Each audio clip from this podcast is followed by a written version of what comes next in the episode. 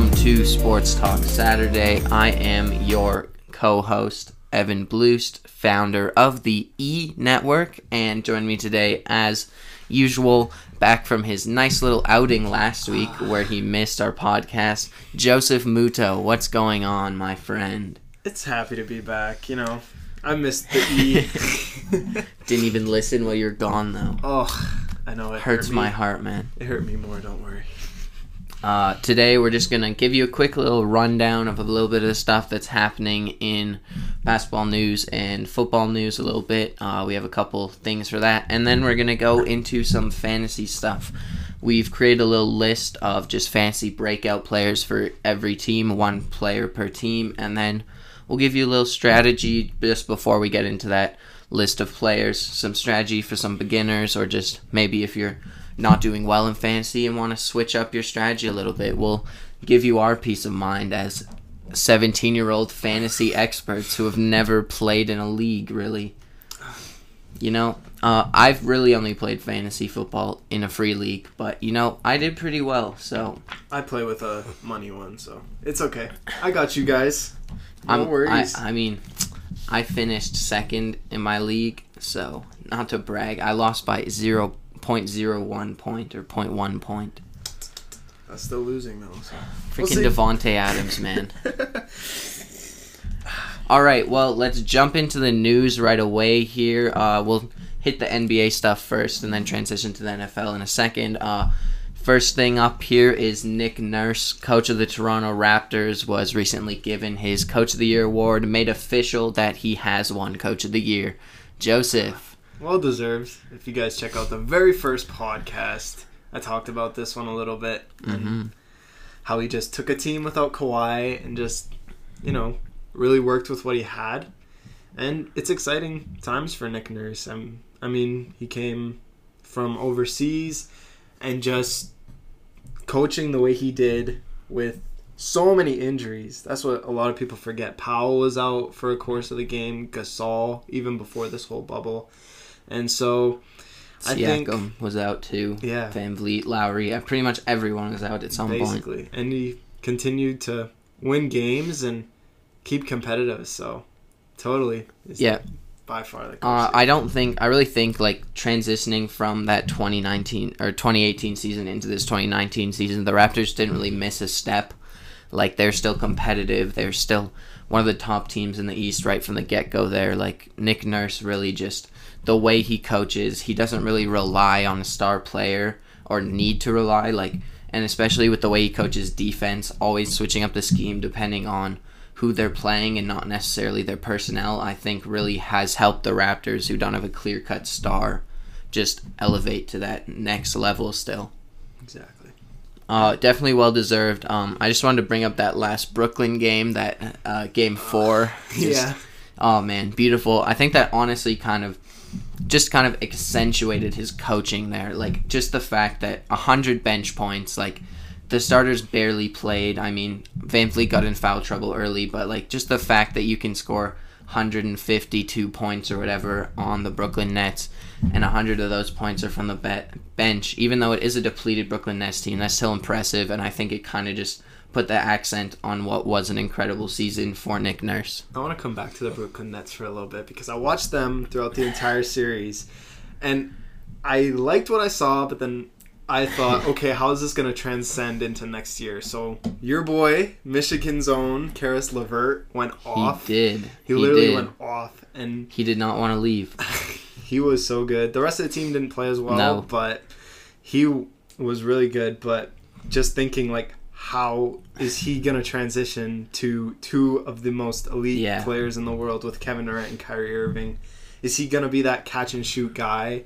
And I wouldn't be surprised if he asks for a trade there. I think that the, Brooklyn should let him leave. It's one of those situations where he just he's shown that he can be that primary ball handler, and they should leave, that he should leave. Um, I think that, I mean, I feel like he'll end up on a team like Charlotte, or something like yeah. I honestly feel like he would be a great fit in Charlotte, even though Charlotte's not the best team. I think he'll work well, maybe build up kind of in a Raptors fashion in Charlotte where you can have those guys like Devontae Graham, Terry Rozier, Caris LeVert, not a primary superstar, but a bunch of well-rounded players, and you can maybe kind of take that franchise out of the dumpster. Totally. And if, especially if Brooklyn is talking like signing Greg Popovich mm-hmm. over from San Antonio, where his coaching style is basically do your job, and then you have Kevin Durant and Kyrie who just want the ball, and how is yeah. Caris going to transcend into that offense and defensive scheme? So yeah, exactly. And he's shown really that he's a primary ball handler and that he can like excel as a primary ball handler. So even if maybe the Nets want to keep him, I don't think it's fair if you want to see him grow as a player into this, what he could be. I don't think he necessarily can do that in Brooklyn. That's like Brandon Ingram from a couple exactly. years ago. Jahlil Okafor. okay. Also in Brooklyn, I believe. All right, moving on to the next piece of news. Another award here. Uh, Giannis Antetokounmpo yesterday won Defensive Player of the Year. Um, also well-deserved. Definitely the clear-cut favorite. No question. It should have been Giannis. Right, Joseph? Oh, I wanted Anthony Davis to win so badly. I thought he did such a good job. And he was just... he, but... Giannis, you have to give him props. We're not you talking do. about Anthony Davis here. Giannis just continued to keep blocking shots and keep that mm-hmm. defensive stance into the paint. He wouldn't let any team shoot inside the paint. They had to force threes. And when you do that as a defense, you definitely win as a defense because that shooting percentage goes way low. It's so, true. Props to Giannis, I guess. But yeah. Congratulations, Giannis. Uh, definitely well-deserved. Um, hopefully he also wins M V P this season, just to really just hammer home the point that he is going to be that next best player in the league, steal that title for now. Um, I mean, two M V Ps probably in two seasons, a Most Improved Player award, a Defensive Player of the Award.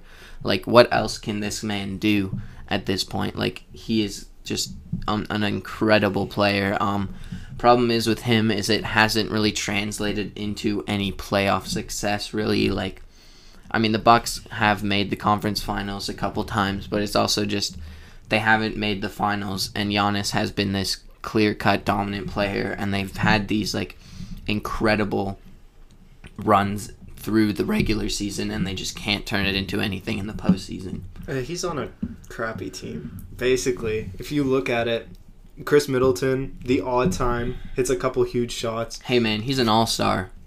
I don't know. I mean, the rest of the team, though, it look it just mm-hmm. doesn't look good, especially in the playoffs when you look yeah. at Orlando. I mean, they won the last three games. Obviously, they didn't play today. And then... but I watched those games, and they didn't look like they were comfortable at all with their bench players or their starters. I mean, they're all sleeping right now, and Giannis is just grabbing thirty, fifteen, and eight, basically. And we'll see if that's going to be enough, but I seriously doubt it. I think he's going to go up against a team one way or the other in the playoffs that actually knows how to play like a team. And then, I don't know. We'll see.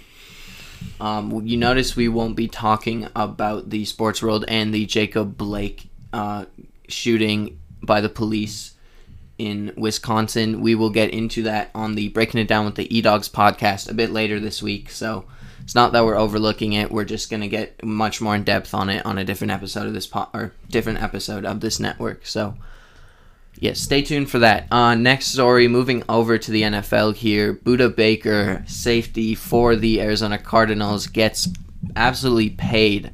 Highest paid safety in the league. Four years, fifty-nine million dollars.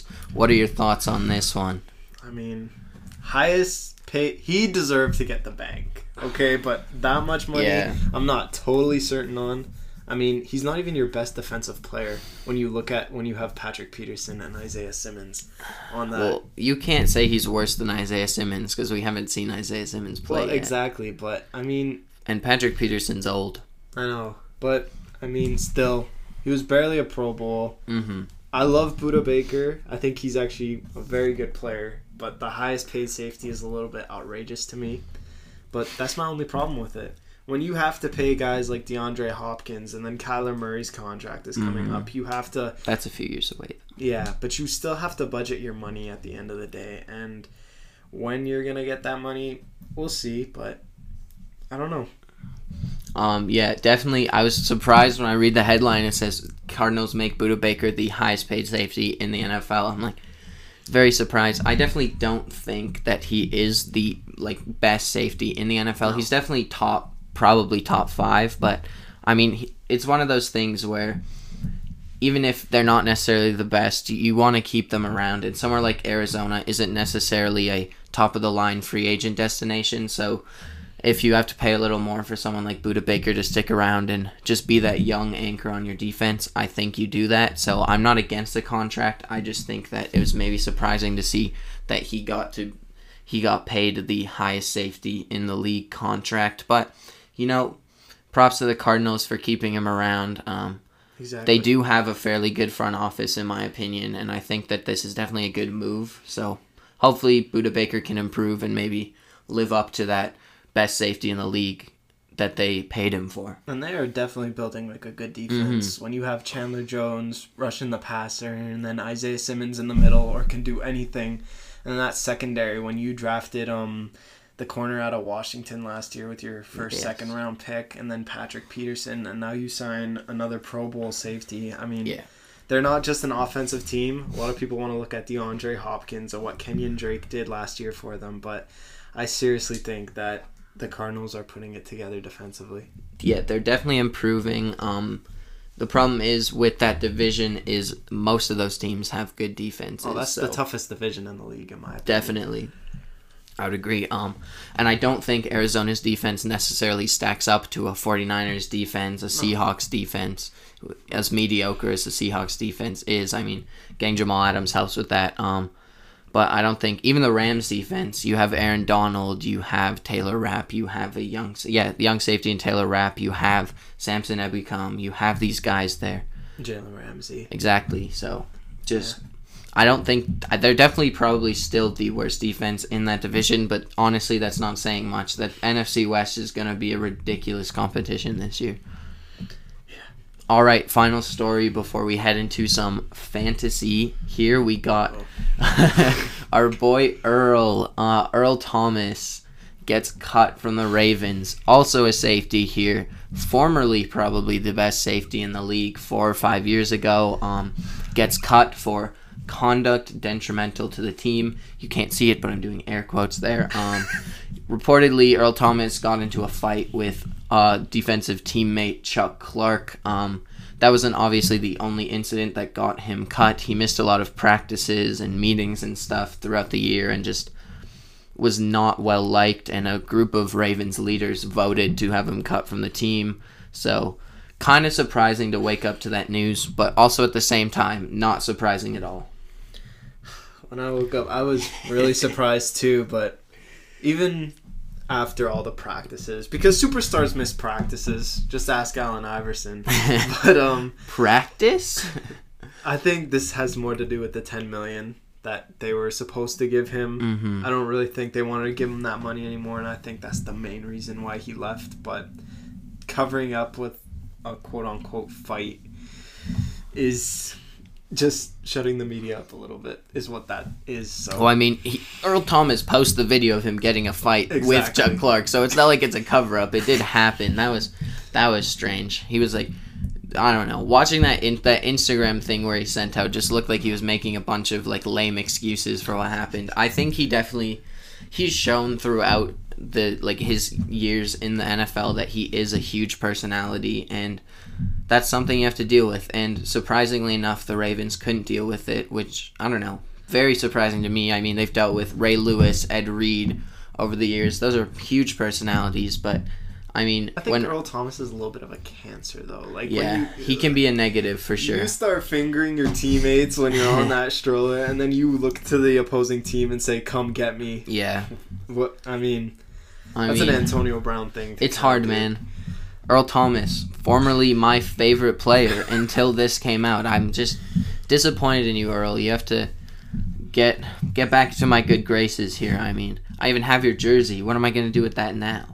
Um, but moving on here, we'll just quickly go through maybe some of the teams you think that Earl Thomas could get signed by, because I don't think there's any way he doesn't have a job, especially yeah. when coronavirus has kind of hit a lot of teams, and it's just like, you'd rather take someone who you know has that veteran presence and knows it, how to run an N F L defense. Totally. He's still elite. Um, obviously, it's the Cowboys. I mean, I'm just going to throw that out the window. You've Definitely. been talking more about the Cowboys. But the two teams that wouldn't surprise me, at first I thought the 49ers, but then I mm. thought, no, there's there's too much money when they just signed Kittle. They just signed Armstead. They have Richard Sherman. Yeah. They're paying Garoppolo handsomely. There's... there's Bring very... Cam Chancellor out of retirement and just recreate the Legion of Boom yeah. in the same division, just farther south down the coast. But a team that I would keep my eyes on a little bit would be the Packers. Mm-hmm. Just for me, you have Darnell Savage out of Maryland, and pairing him up with him yeah. and Earl Thomas, and then Jaire Alexander, who I think that is an amazing corner. Secondary. And yeah, and they have pass rushers now. I think their defense went from zero to one hundred mm-hmm. real quick last year. So I like what they're doing in Green Bay. But yeah, Dallas is probably the front. Um, definitely, yeah, what you said about Dallas is one hundred percent correct. Um, I mean, Earl wanted to go there a couple years ago. I'm sure he still wants to go there. Um, from what it's looked like, though, reports are saying that Dallas really has no interest. I mean, who knows if that's truth or not. But um, another team I just want to throw out there is the Patriots. I mean, they're just one of those teams that signs those problematic veterans and somehow makes them figure their stuff out and are able to actually have at least decent seasons. Uh, you look to, well, I mean, Antonio Brown, but then some stuff happened there. But, I mean, he was on track to have quite a good season. Yeah. Before his rape allegations. Um, but, I mean, the fact that, like, you can have people, like, you take Randy Moss, who's looking way on the downhill of his career, and just turn him into this freak receiver again. I mean, Belichick does something there, and I think that there's a definite chance that they sign Earl Thomas, especially with the fact that Patrick Chung has opted out, so yeah. they have a hole up th- up in the safety position that Earl Thomas could easily fill. Him and Devin McCourty would be so scary. It's true. Also, they have cap space because the Lions keep signing all their free agents. So they they do have the room to sign Earl Thomas. Oh, Patricia. Like, oh. All right, we'll maybe get into that in another podcast closer to the season a little bit. But um, moving into the fantasy, kind of the bigger part of this podcast here, fantasy sports. Oh, oh I man. love it. Love, love and hate relationship. Quick breakdown here. I'm in a fantasy hockey league right now, looking real good, rolling in the first round, clear first place, and then I absolutely tanked, and going now midway through the first round, I am in eighth place. Oh. So, um, thank you, Saint Louis, for absolutely choking against Vancouver there. Um, anyways, so just how I'm doing fantasy, but I'd just like to say off the bat here, I feel like we're both fairly good fantasy players. We do pretty well in our leagues. Yeah. I've come first and second every year I've played fantasy. Mm-hmm. I mean, not that it really matters, but... I do auction and snake, so yeah. I'm familiar with I both. prefer snake than yeah, auction. Me too, honestly. Auction's too complicated. Yeah. I do auction for hockey, but... Football, I prefer to just do snake. It's more fun that way, I find. I just, I don't know. I come at fantasy with more of a chill attitude. I feel like that definitely helps with your picks when you're not overanalyzing what you're doing. Totally. First piece of information here. Don't overthink what you're doing. Just go with what your gut tells you to do. Um, definitely helps. I feel like it's definitely helped me. Um, as I said earlier in the podcast, lost by zero point one point in the finals. Like... Very frustrating, but I think just going with the flow a little bit. If you see someone you like, get them. Um, especially in apps like the N F L Fantasy app where you can flag players. Definitely flag players so that mm-hmm. you're not like scrambling when it's your turn to pick. You have like these players picked out in advance, and if they get picked, you know, oh, here's who's next. Um, yeah. When Any was, quick my, tips for you? Yeah, when I was in my first or second year in fantasy, I would... immediately go to the stats from last year, and a lot can change in a team in it's last true. year, and you never know what's going to happen. Knock on wood, an injury could happen, or you have a backup that might be taking your place. So don't look at the stats, just go with your feeling, and mm.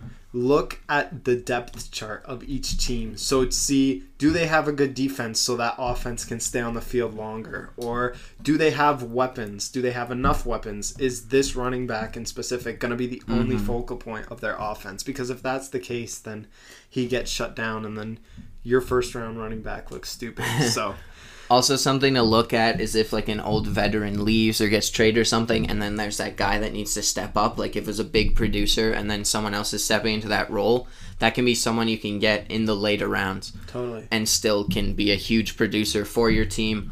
Also, something I learned late in fantasy, quarterbacks don't matter. I'm pretty sure like the last like the first couple years I did fantasy, I would draft quarterbacks in like the first round, because like in your head you have like quarterbacks is the most po- important position on the field. Yeah. But for some reason in fantasy it's running backs, receivers, then quarterbacks, right? So make sure you don't you draft running backs and wide receivers before you draft quarterbacks. Totally. Like I've don't made go that for mistake. Mahomes in like the second round. I definitely did that. Yeah. I've done that. I like, think I did that last year.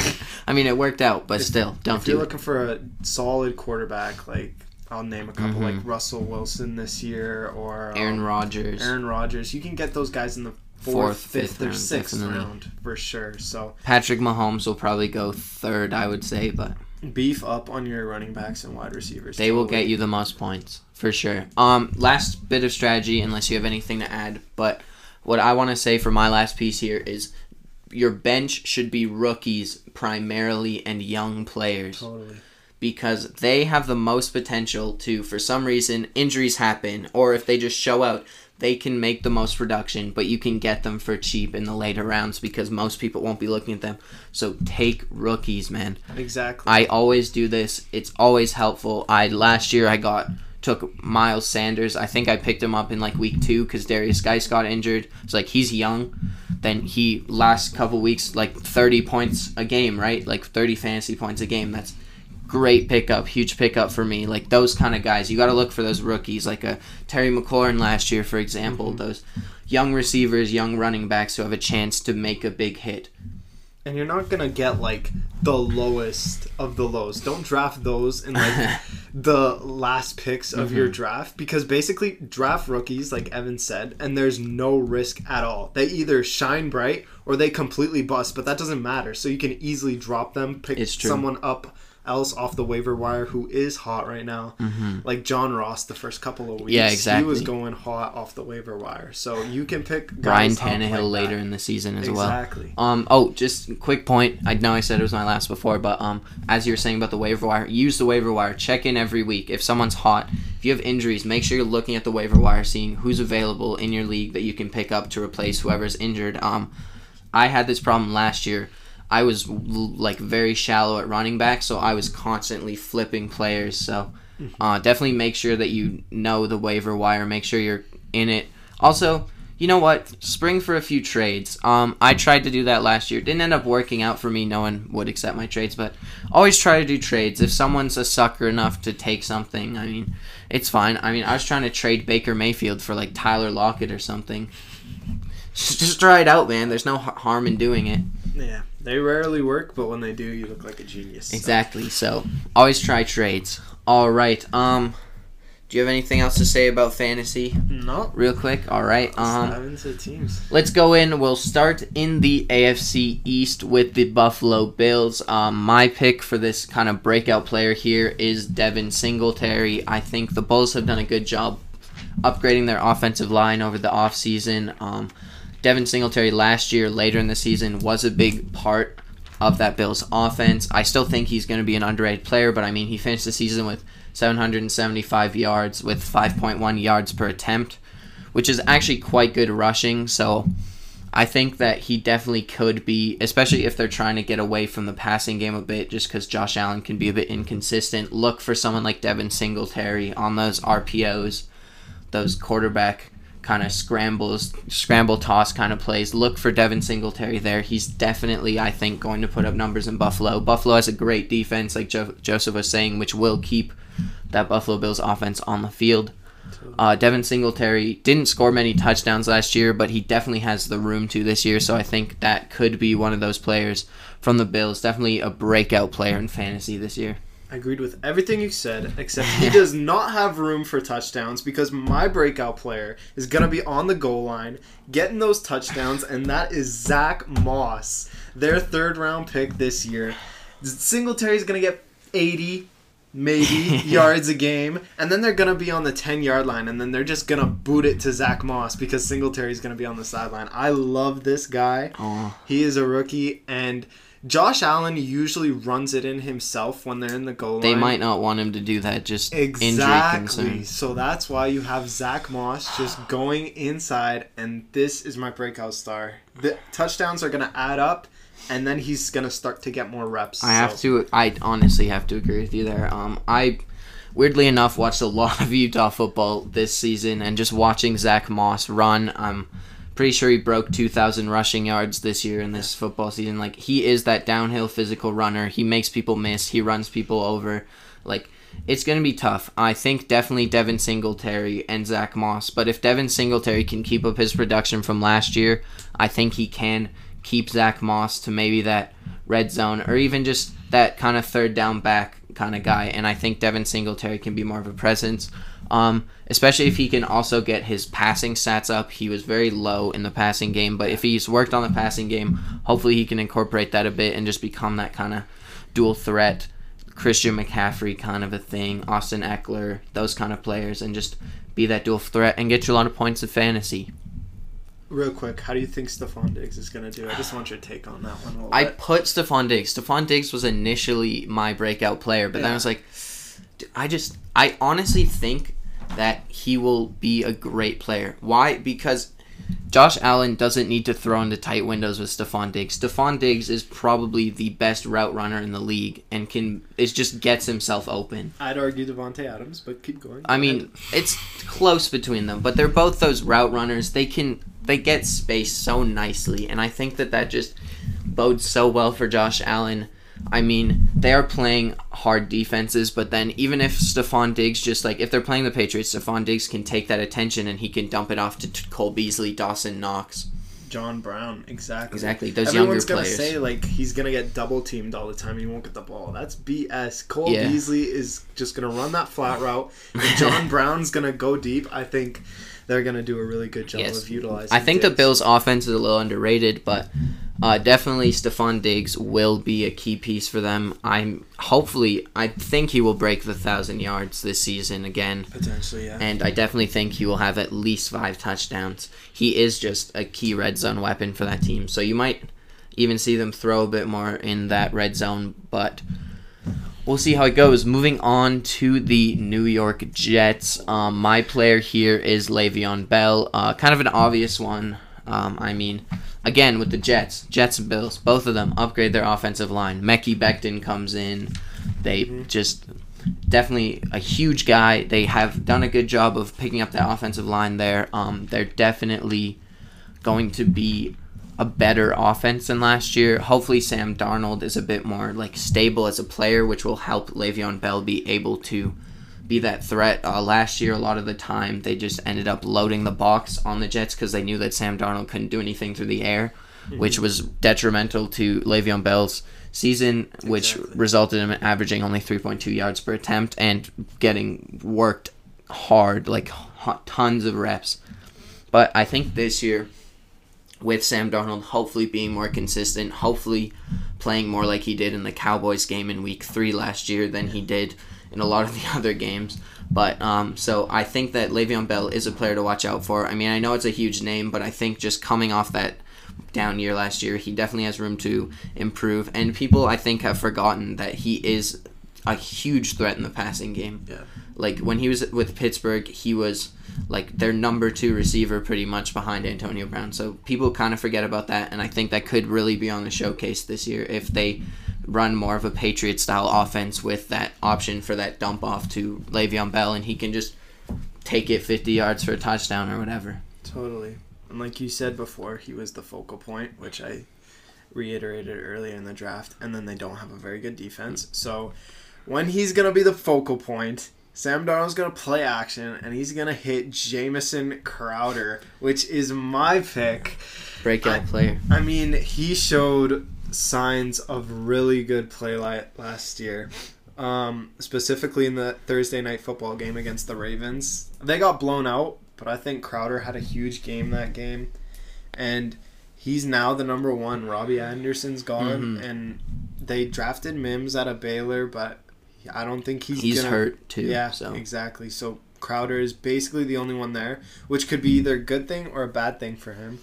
But to me, Sam Darnold isn't still isn't going to put up those big of numbers, and I think Le'Veon Bell's going to have a better year, but he's not going to be in that mm-hmm. Pittsburgh-ready form. You have Mekhi Becton giving Sam Darnold somewhat more protection on his blind side, so I think he's going to look down the field for Jamison Crowder. If you can pick him up as your fourth wide receiver, mm-hmm. that'd be a pretty good pickup for your fantasy Definitely. team. Yeah, I would have to agree with that as well. Both of those are great picks by both of us there. Uh, um, We're so good at this! uh, but yeah, Jamison Crowder, he is that slot receiver, but I think he has shown that he can get open. He can make those catches on the sideline there. Um, if you watch the games, uh, he's a great slot receiver coming up from Washington. He was good in Washington. He's good here. Definitely underrated, so I think you can get him in those later rounds. And, yeah, if he's that guy, if you put him in for an injury or a bye week kind of a player, he's definitely going to be useful on your roster. Um, moving on to the New England Patriots here, I have Cam Newton, quarterback. Um, I mean, how can you? Who could you? Who else could you choose on that team? Honestly, Superman is in like, the building. Honestly, like you know, Cam Newton can play at a high level. He has an M V P award for crying out loud. Like yeah. he is just clearly the he has the most potential for a breakout season. Um, uh, I think that the Patriots well they will. I think that they will switch up their offense for Cam and start running more quarterback draws, which Cam excels at. They have a good offensive line.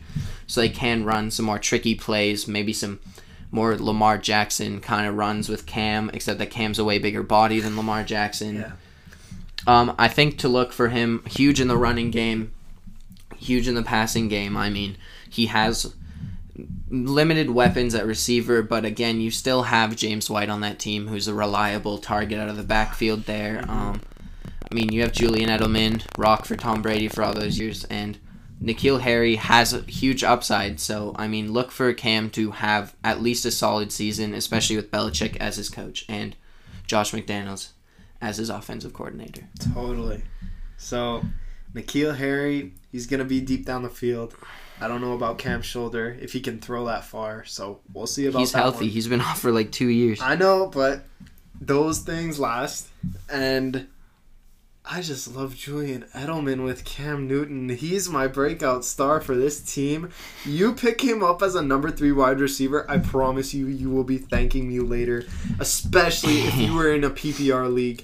Bill Belichick is going to dump this ball down the field. He is going to take it five yards at a time, and every time he's going to hit Edelman or James White. You have a fifty-fifty shot. You take either of those guys, you are going to be in prime position. So I mean, if Edelman puts up numbers, it means Cam's putting up numbers. So we're both I mean, putting up numbers. It is true. Uh, yes, ex- so those are two for the Patriots. All right, last team in the A F C East here before we move into the A F C North. We got the Miami Dolphins. My breakout player, it was honestly very hard to pick because of the just severe lack of talent on that Dolphins offense. But, uh, I mean, you can't choose someone like Devontae Parker because he had a great season last year, so you can't say he's a breakout player I necessarily. I was going to say, oh, damn it, I was going to say Devontae Parker. I have to change I mean, my pick now. That's okay. It's, it's you could say he was a breakout player, but it's harder to say that when he has eleven hundred yards and whatever touchdowns, I think okay. seven, so... Okay. It's hard to break out over that kind of threshold. But I want to say here, Matt Breida, coming over from San Francisco, uh, speedy little boy, um, averaging, again, five point one yards per attempt, six hundred twenty-three yards last year. He's fast. He will probably at least share the reps for starter, if not be the starter in Miami. I mean, other than Jordan Howard, but you don't want to play Jordan Howard every down. Matt Breida is good in the passing game too. I think that he can definitely, if Miami can figure something out, be one of those guys that you have as your third running back kind of a player, and he can get you some serious points. Well, okay. So I was going to say Devontae Parker, and then he was talking about Matt Breida, and I'm like, no, I think Jordan Howard's going to be that starter. And then I was like, well, who's their quarterback? He's a rookie. And he is I, a rookie. And then I was Tua like, Tagovailoa. Who's a rookie's best friend? The tight end position. And I'm telling you, if you pick this guy as a bike backup, Mike Gesicki is the biggest sleeper of this draft. You draft him. Biggest sleeper of this draft. I'm telling There's you. There's not a bigger sleeper Mike on Gesicki. Any other team. Mike Gesicki. All right. Their tight end. I think he's going to be balling out. Tua's going to love him because he's got to give that shoulder a little rest. Okay? Devontae Parker's going to be what Devontae Parker is. I was going to pick him, but Mike Gesicki, I just, I love him. Uh, I agree with you. I just feel like he's shown that he is quite an average player through his first two seasons. He hasn't really flashed that star quality quite yet, so I could be hesitant. Season. That's true. He has been a weapon in the red zone. I feel like Miami ran a lot of gimmick plays in the red zone just because they didn't care, mm-hmm. which could have inflated his tight end numbers. Not saying it's a bad pick. I did almost go with him, but I think there's also... It's a high-risk, high-reward scenario in exactly. that case, in my just opinion. Just put him on your bench as a number two tight end. It's true. It is one of those see guys. See what happens. Just see it's what true. happens. All right, moving into the A F C North, we have the Baltimore Ravens. My pick here is J K. Dobbins, rookie out of Ohio State. Uh, coming out of Ohio State with two thousand three yards, our birth year, and twenty-one touchdowns. I mean, I think the production speaks for itself that you at least have to give this kid a chance. He might turn out to be nothing, but I feel like he can definitely outplay Mark Ingram for that starting spot there. And he has a higher upside than Mark Ingram. And I think he he's worked on his passing game. He started catching way more balls in that last season at Ohio State, and I think that he can just be become that number one running back for this Baltimore Ravens team and get you a lot of freaking points. Can I say Mark Ingram for my pick? Or sure. That... Okay. I don't care, man. If you don't agree, you don't oh, agree.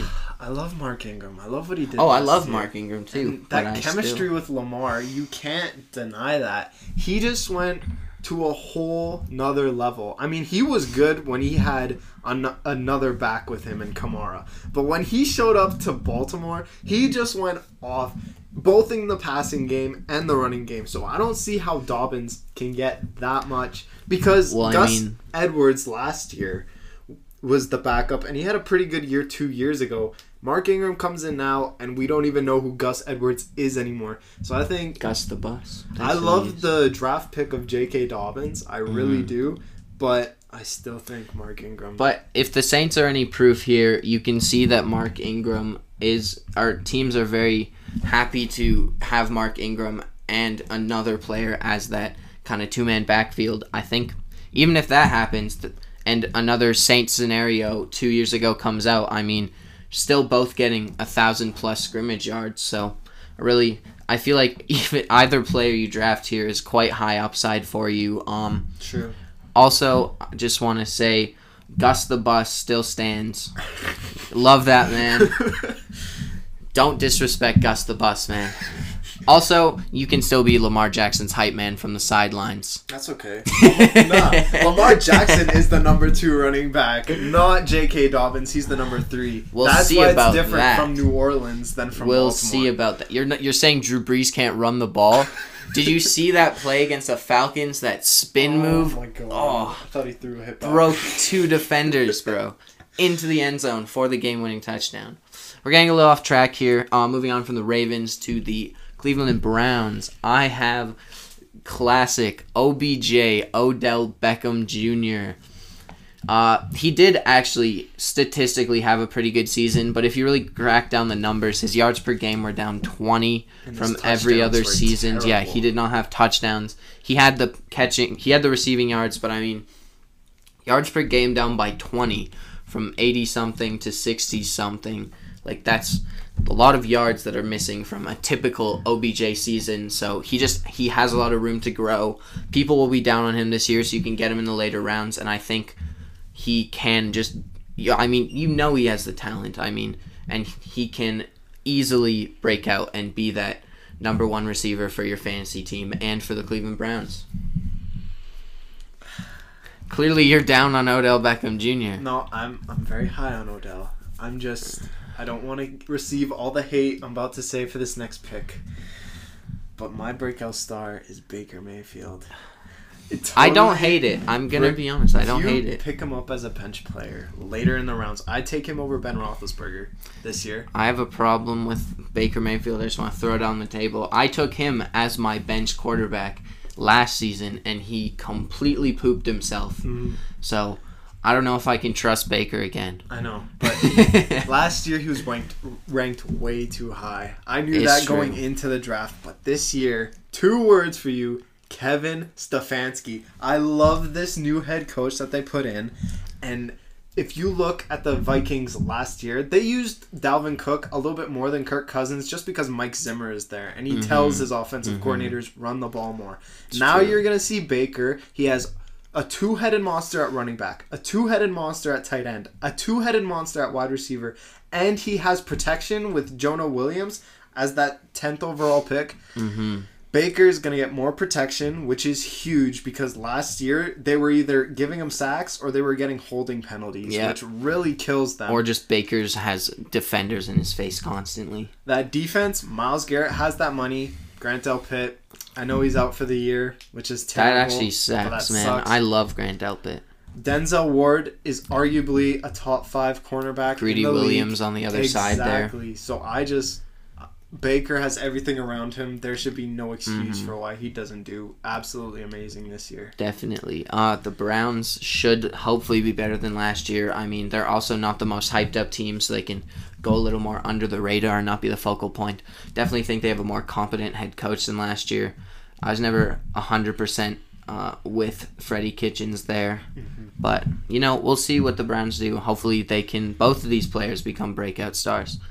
All right, moving on to the Cincinnati Bengals. I mean, I have pretty much the most obvious pick here, A J Green. The only reason it can be a breakout season is because he's coming off an injury, right? Like, I mean, A J Green's produced every year of his career, and it's just the fact that he's coming off an injury that you can even call his next season a breakout season. So, I mean, I like if you look at every other season, A J Green's produced. So I just think that he'll definitely produce this year. I mean, Joe Burrow will be looking to go downfield. A J Green's physical. He can make those contested catches. He's a good route runner, and I think he'll just be that good veteran receiver that pairs really well with Joe Burrow. Yeah.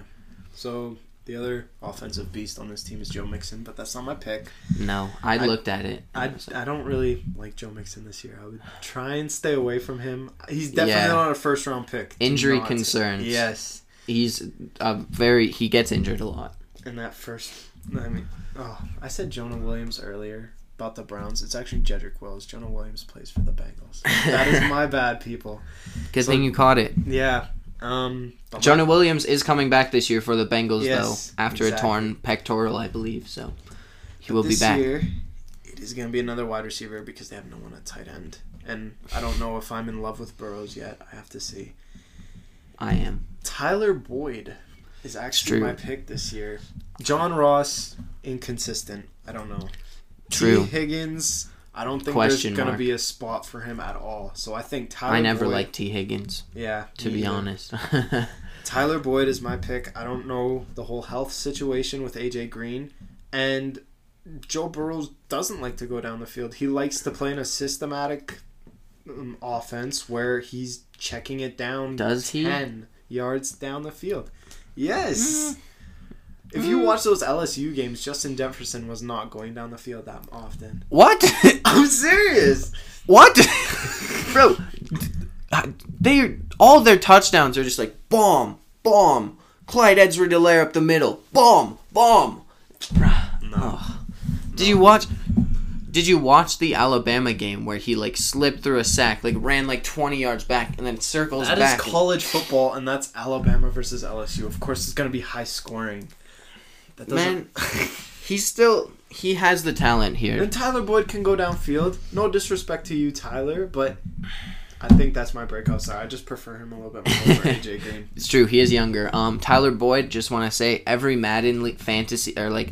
The Be the G M or whatever on Madden uh, twenty, always Tyler Boyd got the X factor by the end of the season. So Madden likes him. We'll see what he does. Uh, next, last team in the A F C North here, the Pittsburgh Steelers. My breakout player. Joseph, this is your team. Yeah. Why don't you start us off here? That's so tough. I I honestly don't know. I don't know about Ben. I'm not in love with Ben. I've not been in love with Ben the last three years. James Conner is too injury prone, and we don't know how to use fucking backup running backs. It pisses me off. So piss jugs. Eric Ebron. Nobody is talking about Eric Ebron. I love this guy. He's going to be in the red zone. He's going to be scoring touchdowns. And we were terrible in the red zone last year. We were lucky. Also just all over the field. We were lucky if we got more than seven points on the board in an entire game. It was terrible. But Eric Ebron is going to be that Heath Miller that we've been missing all these years. That's, I mean, two years ago, he led the league in touchdown passes, passing touchdowns, or catching for whatever. Red zone threat. He was, that Colts season a couple years ago was an incredible season. Um, can't lie. I agree with that. That is a good pick there. Um, for me, though, it's another rookie here, Chase Claypool out of Notre Dame. Um, picked up his production in the last season for Notre Dame. Thir- sixty-six catches for one thousand thirty-seven yards and thirteen touchdowns. Um, Canadian boy, so oh, yeah. have to rep that home home country here a little bit. But, uh, you know, I just think that with Juju being that number one receiver again, um, I think he just has, he almost can be that number two. Um, I think James Washington is slotted there now, but I think you can easily replace James Washington. So I think Chase Claypool can be slotted in. He'll definitely at least start. I feel like he'll start in the slot for this team. He is a smaller receiver, but he's quick. He has hands, and I think that he can be that number two guy. So a little bit lower in the draft, maybe your third or fourth receiver here, but I think he can put up points for you. I'm not dissing Chase Claypool because I love him, and I love the pick in the draft, but I don't think it's going to be a runaway for that number two spot. I think James Washington's had a really good year last year, and in the second half of the season, I'll say it, he was our best offensive player, which mm-hmm. I know isn't saying much, but it's really not. Still, he was still catching a fifty-yard pass every game, mm-hmm. so I think he still has vast potential, and you still have Deontay Johnson, who is more going to be your special teams this year, mm-hmm. but him in the slot. And Juju can play in the slot now this year. He was terrible outside, so you have two deep threats in Claypool and Washington. I've, the Steelers might put it together, might not. We'll see. That yeah. defense is going to be there. So it's true. My point is, though, that just I don't think James Washington is one hundred percent cemented into that number two role. Mm-hmm. And I think if Chase Play- Claypool comes out in the first couple weeks or in training camp, that he can definitely fill that role instead of James Washington. I just, I'm saying it's a competition for sure. All right. Second last division here in the A F C, we have the A F C West, and we start off with the Super Bowl champion Kansas City Chiefs. Joseph, who do you have here? It's tough. It they is have, tough. They have so many weapons. They do. I see you got. I see your board. You got Clyde over there, but yeah, let's just both go Clyde and move on. We choose Clyde Edwards-Helaire, uh, rookie out of L S U. Teammates with Joe Burrow on that national championship winning team, fourteen hundred yards, sixteen T Ds, but uh, another little standout here is the four hundred fifty-three reception yards. He's shown that he's a consistent pass catching back as well, and I think that like just fits into that Kansas City offense so well, and with Damian William- Williams being gone, oh my God. he has that first he has that pretty much penciled in for that first running back. So definitely the problem is, though, Clyde Edwards-Helaire has the hype, and he will yeah. go high, yeah. probably higher than he should go. Yeah. So he will be a breakout player, but I almost recommend to steer clear of this breakout player and let someone overpick him in like as like the fourth running back on the board. And unless his name is Tyreek Hill, please stay away from Kansas City wide receivers. That is all I ask of you guys, because one day you have Sammy Watkins against the Jaguars going for one hundred fifty yards and a touchdown, or two touchdowns. And then you have the next day where it's Mitchell Robinson just going off. And then you have McCole Hardman. It's so deep. You can't really pick who's going to be that consistent number two. It changes on the daily. Mm-hmm. So unless his name is Tyreek Hill, don't do it. It's true. All right. Moving on to the next team, the Las Vegas Raiders. I almost said Oakland there. But I've got Henry Ruggs, another rookie. I know I have a lot of rookies, but, I mean, rookies have the most potential for breakouts because they've never played in the N F L. Um, Henry Ruggs, not the most yards, um, seven touchdowns, seven hundred forty-six yards, so not, like, incredible stats out of Alabama. He definitely surprised some people there, but I think the main factor, one, there's not really another receiver besides Darren Waller in o- Oakland, or Las Vegas, but Henry Ruggs, the other thing is just his incredible speed, and you know John Gruden wants to go down the field with that ball, so I think that Henry Ruggs can have a huge season just being that deep pass catcher for this o- or Las Vegas Raiders team. I keep doing it. My apologies. When has, whenever in his entire career has Chucky ever wanted to throw the ball down the field? What he wants to do is run that ball to their lead back, my breakout star. I drafted him last year. He did wonders for me. Josh Jacobs. I'm telling you, everyone is sleeping on this guy. They want to go after Clyde. They want to go after Miles Sanders for whatever reason. Makes no sense to me. But Josh Jacobs, he should be your number two running back, but you could pick him up as a number three running back potentially. It's true. I mean, he just, he would, he should have won Offensive Rookie he of the Year for have. me. I agree with Definitely. that. Definitely. And he just had red zone touchdowns. He could catch out of the backfield mm-hmm. when he wanted to. He, I mean, Derek Carr can only do so much. He can throw to his tight end. He can make his tight ends look amazing. You had Jared Cook doing it for a couple of years, and now you have Darren Waller this last year. I don't know if he can throw the ball down the field to Ruggs, just that speed, and he's going to get double teamed. They don't have another wide receiver. They have what? Nelson Aguilar is going to drop the ball all the time, so I think Josh Jacobs is your pick when you're looking at the Vegas Raiders.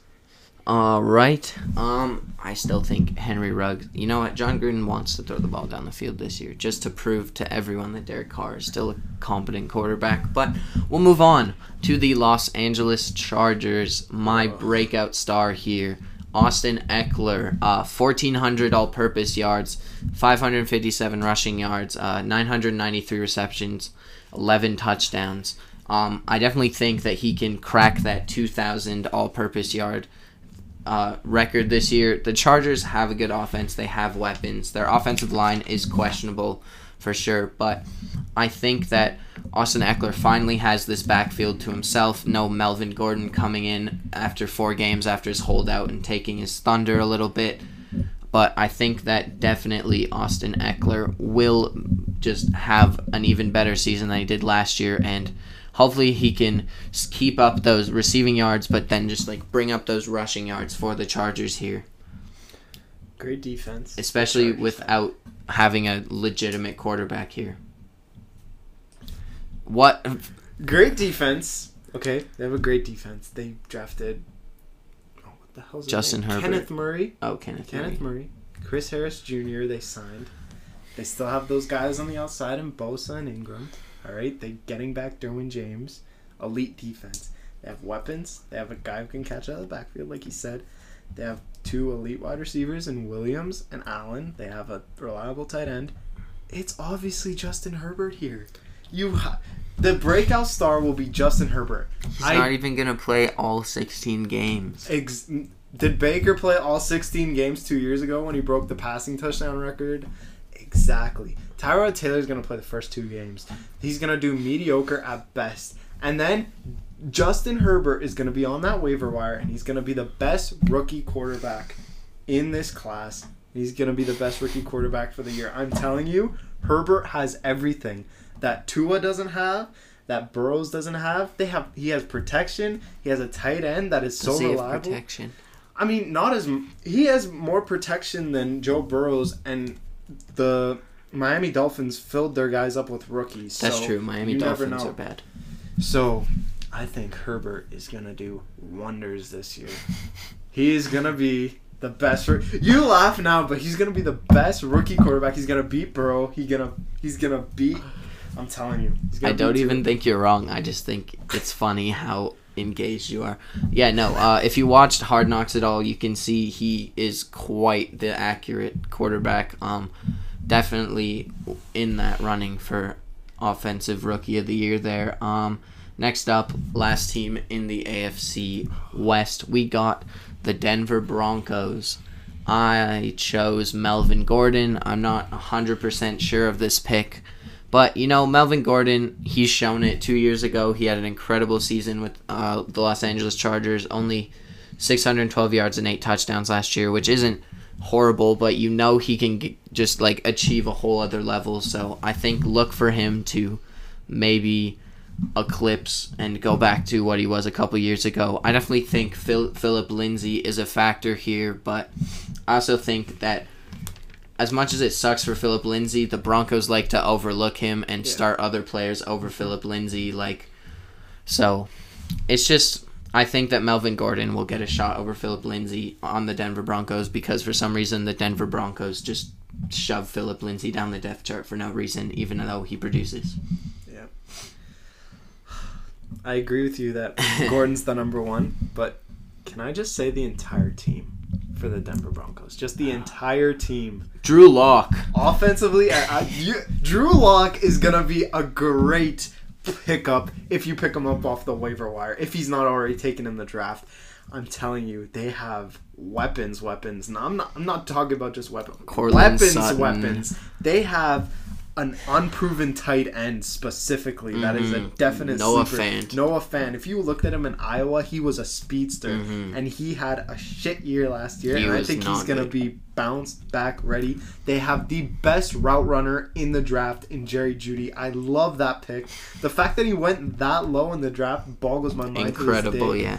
Cortland Sutton, I said two years ago was going to be a breakout star. He was last year, and he's still flying under yeah, the he radar. Can, he can even go higher than he did last year. Exactly. And they drafted a second-round wide receiver as well. And then you look at that defense. Bradley Chubb's coming back. Von Miller's still going to be on the outside. And they still have quite a good secondary when you have Justin Simmons on that franchise tag.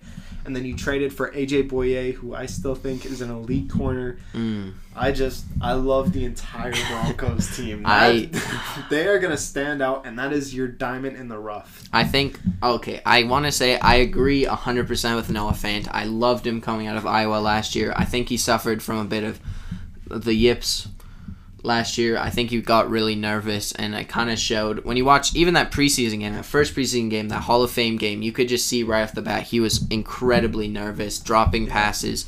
And I think he'll have that comfort level. He'll know the offense this year, um, and I think he'll have that breakout season. I agree with that. Not as high on Drew Lock, not as high on A J Bouye as you are, but, you know, we all have our opinions, man. It's okay. Um... I just think Drew Lock. I'm not. I. I think it could go either way. I just think that you have not seen enough of him for the hype he's getting. Five games started is not enough to say whether a player is great or not. Just look at Jimmy Garoppolo. Yeah. I, I just mean, like to point that out. He has all the out. weapons around him, and if he knows how to play it's in the true. system, he's got John Elway whispering in his ear. He's fine. He's totally fine. I don't. Yeah, exactly. I don't. Exactly. I just think you don't know, so that's why I'm not as high on him. I don't think he's going to be bad. I just don't. I think he's a, more of a question mark than a proven going to be a great player next year. All right, moving to the Tennessee Titans. We have, for me, I have Ryan Tannehill. Um, I think it's a breakout year because this time he has that full season. He's not having to kick Marcus Mariota out of Tennessee this time. So I think that I he can just improve. I think that, well, hopefully, I don't know, for Derrick Henry's sake, I hope they run Derrick Henry less because I don't want to see him get injured. I'm so scared of that. I don't want him to be the next Earl Campbell of that franchise and just not be able to walk when he's done his career. So I really just hope that they build more on the passing game. I think that A J. Brown is an incredible receiver, and I think that Ryan Tannehill, if he's able to use A J. Brown, they've got good young tight ends now. They have some young receivers. So I think that this is the year for them. Exactly. How is it not A J. Brown? Like, the fact that he is ranked twenty-four on my wide receiver sheet here is pissing me off. You got guys like D J Moore ahead of him. Are you serious? Okay, I can Debo Samuel that. That and Brandon Cooks. Are you kidding me? Brandon Cooks. Exactly. A J. Brown is an one thousand-yard receiver. And Definitely. He has so much potential to be a number one. He was runner-up for Offensive Rookie of the yeah, Year. Yeah, definitely it, third. For sure. Potentially second, but we're not going to get into last year. I just I just love A J. Brown. If you can pick him up as a number three wide receiver, yeah. that would be stellar Even a number for two. Your team. Even a number two, but you can pick him up yeah. as a number three and just have your team completely stacked. I mean, he proved it last year. He's going to play action with Ryan Tannehill because everyone expects Derrick Henry to get the ball. So A J. Brown is just going to go deep and he's going to catch everything. I promise you that. I just want to say, you knew A J. Brown and D K Metcalf were going to be stars when you see that picture of them just absolutely jacked in the gym. Like, from that moment on, you're just like, oh, the N F L's done. They're going to be stars. Yeah. All right, next team. We got the Indianapolis Colts. My pick here, coming off injuries last year, is Paris Campbell. Um, he only had like one hundred twenty something yards and one touchdown, but the key here is potential. He... No one will be thinking of him. I no. loved him last year coming out of the draft, and that's why he's on my radar, is just because I pay that much attention. But if you're in a league with people who don't pay quite as much attention as someone like Mir Joseph, they might not even know who this is, and his upside is incredible. Like, he just, he is a good receiver. He is out of Ohio State, and you know Ohio State receivers are consistent. So I think you can get him late round. He's going to be a great bench player for you, I think, and even can prove himself to start on your fantasy team because he is like probably the best receiver, or will has the chance to be the best receiver on that Colts offense besides T Y. Hilton. He'll be that number two guy probably. Pittman's going to be that number two guy. I seriously think that. I don't. Phillip Rivers is done for me. I'm sorry, but yeah. he's had a good run, but he's done. And he's only going to pick a few specific targets. When you have a huge beast like Pittman, he's going to hit him. T Y. Hilton is a veteran presence. I love Paris Campbell. I think he was way overlooked in last year's draft mm-hmm. just because D K Metcalf and A J. Brown well, were D K taken. Metcalf was also overlooked. So well, exactly. But I think Paris Campbell just does it for me. But it's clearly yeah. the Offensive Rookie of the Year, Jonathan Taylor. Trust me. I mean, yeah, right? His name's Jonathan Taylor? Yes, it is. Totally. Out of Wisconsin. You looked at me funny. I was like, uh-oh, I screwed up his name. No, I thought you were just going as Michael Pittman for your breakout candidate, and then no. you just you just took a cut and went Jonathan Taylor. I mean, I agree with you. He's going to be taken in a high round. Mm-hmm. That's the thing. You'll be lucky if you take him as a number two running back. Mm-hmm. I mean... Honorable mention, though, Marlon Mack. Same backfield. Puts up, can put up numbers, and you can get him lower in the draft. Um, yeah. Problem is, I feel like it'll be quite a shared backfield there between Marlon Mack and uh, Jonathan Taylor, but I think both of them have good fantasy numbers or the chance to have that. I think there's a lot of potential for high fantasy numbers yeah. on this Colts team, depending on how the season goes. Well, depending on how Phillip Rivers plays, for yes, sure. That's true. If Phillip Rivers throws every other pass to the defense, then we have a problem. No, yeah, totally. Alrighty. All right, two more teams in the A F C here. We have the Jacksonville Jaguars up next. Who is your sleeper? D J Chark. He had a thousand yard a, season. An incredible season. He he was amazing, and he's getting overlooked. Like, why are you putting Brandon Cooks ahead of him? I'm sorry. Uh, it's true. Why are you putting D K Metcalf ahead of him? I'm sorry. I'm a Seahawks fan, and really? I don't agree with that. But D J um, Chark has more experience is all. Exactly. That's why he should be ahead of D K Metcalf. I know. And he's the clear number one there with mm-hmm. D D Westbrook as a number two. Can Minshew get him the ball, and can Leonard Fournette open up that passing no. game? No. No, but... And they don't have a good defense, so... If you're a Jaguars fan, just cheer for D J Chark. Oh, man. I was looking at this roster, and I was like, D J Chark, definitely that clear-cut breakout player. Yeah. Um, great season last year, and I just I went for a little bit of a more underrated player here.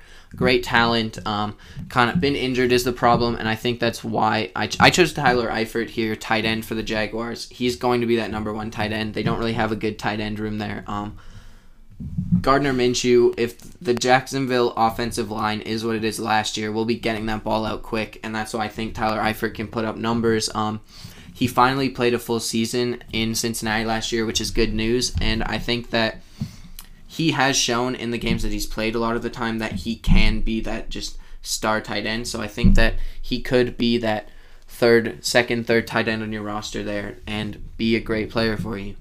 Yeah. If you keep three tight ends. It's going to be tough for Jaguars for the next couple oh, of man, years. Yeah. Totally. Oh. This is the time, though, this year to prove that Gardner Minshew is actually your franchise quarterback. Or definitely. If you just need to tank the season and pick up Trevor Lawrence, which you could very well do. And it starts with those receivers, Tyler Eifert, D J Chark, those guys. If they have big seasons, I think it'll show that Gardner Minshew is that franchise quarterback. But how many times can you take Tyler Eifert getting hurt every single season? Well, that's why I said is he yeah. finally played a full season. Yeah. But, of course, there is the injury issues, and that's why he will be overlooked, and you can maybe get him. It's like the last pick in the draft for you or something. All right, final team for the A F C. This is a long podcast for us, but, you know, we're giving you some good advice here. Um, exactly. We're moving on. Final team here, the Houston Texans. I have Kenny Stills. Um, he definitely flashed in that Texans offense last year, had some great games, um, five hundred sixty-one yards, four T Ds, very average. But with the absence of uh, DeAndre Hopkins, he will be that number one receiver, especially because Will Fuller is just chronically injured. Yeah. Kenny Stills will be the focal point there. Um, so I think he will probably at least double his numbers is my prediction here, which is huge. I don't want to say this name, but I'm going to say this name. I don't trust him at all. But I don't trust anyone on the Texans. like Except for Deshaun Watson. Exactly. But David Johnson. I, uh, oh, I almost chose him too. I know how you feel, man. It, I was I'm, like, please, just find someone else. Like, I'm torn because he somewhat has an offensive line with Laramie Tunsil now, but will Deshaun hit him out of the backfield? Mm. Will, like, I just, I just hate their Look head coach. on the bright side here. Look on the bright side. So you think David... Kenny Stills is going to be better than Brandon Cooks, though? Yes. Okay, Brandon totally. Cooks is also yeah. chronically injured. He's mm-hmm. dealt with concussions. He almost retired last year. Like, yeah, I agree. I just don't think that. But with looking at David Johnson here, again, Bill O'Brien's very questionable general manager. I That's mean, a nice response. Very questionable. But David Johnson, if you look on the bright side, he will be low in the draft. And I would say he probably has one of the highest upsides of any running back in the league right now, judging on where he will be drafted. Like, yeah, David totally. Johnson, unless you have that one weird guy who's just like David Johnson and just jumps the gun and drafts him in like the third round for some reason, which I could see definitely happening because of his prior years. But if you're like, you can get him in low rounds most likely, and he will be like, he has upside. Like, if you look at those years, the year the Cardinals went to the Conference Finals against the Packers, there was a great season for David Johnson. He's a pass catcher. He's a good running back. Like, he is an all-around player when he's at his best. Who knows if he can get to that this year, but there's that potential, and I think that is why he can be a breakout player. Mm-hmm. All right. Finally, we're in the N F C. Oh, the goodies. Oh, we're starting with the Cowboys? We're oh, starting oh. with the N F C East and the Dallas Cowboys. Um, I went with someone who I had on my fantasy team last year and loved him. Would pick him up again. Michael Gallup, uh, eleven hundred yards, six T Ds. Um, the problem here is he some games, well, he was injured for part of the season, and some games he just disappeared, which is a problem. But I mean, you're lining up with Amari Cooper, CeeDee Lamb. I mean, like, you just. You have the chance to have huge production here, and I think that Michael Gallup can step up to the plate and get that production, and if and have an equal, if not better, season than he did last year. I have to disagree with you. I'm so sorry. I love you, but I have to disagree with you. I mean, CeeDee Lamb's clearly the number two. They're, no, I'm I'm gonna say it right no. now. The best wide receiver in the draft went that low. He's clearly the number two there. No. Okay. Elliott is going to get so many touches. But my breakout star is Amari Cooper. It has to be Amari Cooper. He went off last year like he always does. And he's Dak's favorite target. And Dak is looking to get that bread. How does he look good? He hits his favorite target, Amari Cooper. He doesn't have as much chemistry as Michael Gallup. No chemistry with CeeDee Lamb whatsoever. I think CeeDee Lamb his talents were kind of wasted when he was drafted against with Dallas, just yeah. because he's not going to get the ball as much as he should. No, but they're building him up. The they probably don't want. I don't know. I mean, Maybe they signed Amari Cooper, yeah. so I don't know what, are they, what they were thinking there. I mean, maybe they're just trying to play like three receiver sets the whole game. Yeah, because they really don't have a good tight end. They don't. All, so That's true. I was like, tight end set. I should put a tight end as my breakout player. And I was looking through and I was like, do I? Blake Jarwin, man, but is hit, their starting tight hit end. Amari Cooper. Even though I hate Dak Prescott, he had a really good year last year, which I can't deny. The numbers can't. Will lie. He perform under pressure though? I think Mike McCarthy will help him in such a way that is better than just clapping on the sidelines. Let's go, guys. Nice job. Interception. Oh, let's get better, guys. Exactly. So I think Mike it's true. McCarthy. Mike McCarthy is better than Jason Garrett. All right. Speaking of Jason Garrett, we have the New York Giants up next here. Um, they have a new head coach, pretty much a whole new coaching staff here. Joe Judge. Yeah. Uh, Jason Garrett, like I said, um, and that's why, who knows, I don't trust Jason Garrett, but I also think that Evan Ingram, as long as he can stay healthy, will be the best player on that Giants offense, barring maybe Daniel Jones, and I guess Saquon Barkley, but best rec- he is the best receiver on that Giants team. He is better than Sterling Shepard. And I don't think anyone can convince me otherwise of that. Because I can convince you otherwise, Evan, because it's neither Sterling Shepard or Evan Ingram. It is Darius Slayton. You picked this. I'm telling you right now. You picked this guy up as a number five wide receiver. I'm telling you. No, I'm serious when I say Darius Slayton. The connection he had with Danny Dimes last year was. I saw flashes of some great things. No, I'm serious. I'm serious. I think Jason Garrett is going to run the ball way more with Barkley, which is going to be a plus. It's going to open up that offense. Stop laughing. No, Darius Slayton is my guy. He's going to be the number one wide receiver. He's going to have a thousand-yard catching. He'll have eight touchdowns. He will get you points. I'm not sure if Daniel Jones is actually going to be a good wide quarterback. Potentially. He can potentially be. You take I mean, him in the Eli late Manning rounds. Got them to two Super Bowls, so. Yeah. I mean, we'll see what Danny Dimes has in store, but I'm telling you, Darius Slayton is the clear runner-up for the best.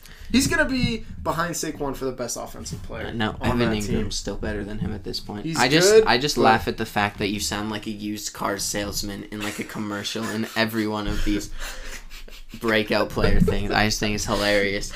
Uh, Washington football team, uh, we'll move on here. Uh, who else can you pick than Scary Terry? I'm picking the Washington defense. This is going to be a scary, scary defense. This reminds me of the forty-niners defense last year. I didn't know if we were allowed to pick defenses, so I stayed away from defenses. Well, I can't pick anyone else for Washington because I don't trust him. I know you see I see you have Terry McLaurin. Which Scary Terry. I Who else could up. you pick on offense than Scary Terry? Then? I, I know, but he was so inconsistent because he kept getting doubled, and Dwayne Haskins can't throw a football to save his life last year, so we'll see. If Alex Ron Smith is coming back.